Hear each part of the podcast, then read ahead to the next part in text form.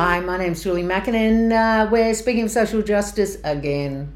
A couple of days ago, I was asked whether or not I would be able to write an opinion piece about The Voice. I'm someone who's never been lost for words. I'm someone who, you know, paid the rent writing.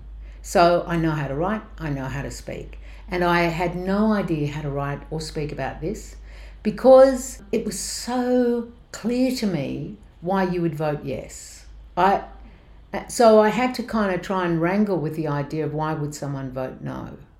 And then, of course, I had to ask myself, well, if all of these other people are willing to vote no, what is it in my own life that um, has me wholeheartedly voting yes?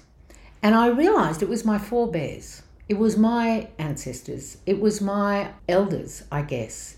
My forebears came here about five generations ago. My great great grandfather was Mark Foy, you know, famous of uh, More Front Than Mark Foy, that Mark Foy.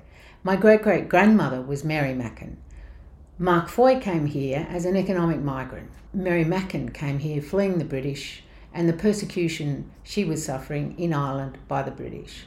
So they both came here for really different reasons, but they both came here under pretty dire circumstances. They were shipwrecked on the way. When they got here, God love her, Mary had five kids on the goldfields of Ballarat before moving to a place around Melbourne called uh, the Carrum Swamp. Um, it's now a very zhuzhy area, but then it was a swamp.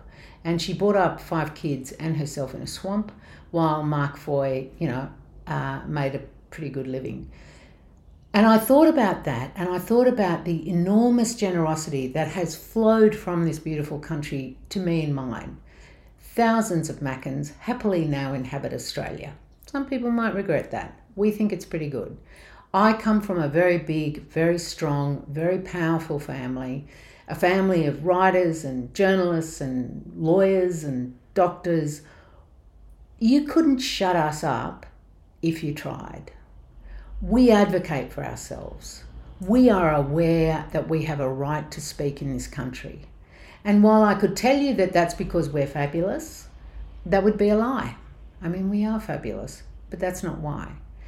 We are aware of our own power because we're white Australians. I know I've got a right to speak. I assume I've got a right to travel around this country unmolested. Uh, not for a second have I ever thought my child could be taken off me. I have never had anyone try to take my language, undermine my spiritual beliefs, ridicule me for how I look, undermine me as a person. I've never experienced that. I've experienced what we all do, you know, personally as, you know, people. Bit of bullying, bit of this, bit of that. I have never experienced systemic oppression as a result of my race or as a, as a result of being colonised. I've only got privilege. I've only got enormous generosity from this country. And I thought about it and I thought, my forebears came here surrounded by what ifs. You know, the no campaign is full of what ifs. What if it goes pear shaped? What if something happens? What if we can't change it? Well, of course we can. But it's all scaremongering around what if. And I thought about it and I thought, my forebears came surrounded by what ifs. What if the boat sinks? What if they starve? What if they never see their kin again? What if they never see their homeland again? And out of that fear and anxiety, those what ifs, they have built a future for their family. They have built, I inhabit the what if of their lives. And I thought about it. And actually, love lives in the what ifs. Love is what exists in what if. What if it's okay? What if we're a better country? What if we all learn to care for each other more? What if it makes us better? And that's actually why I vote yes. Because what if we become better than what we are?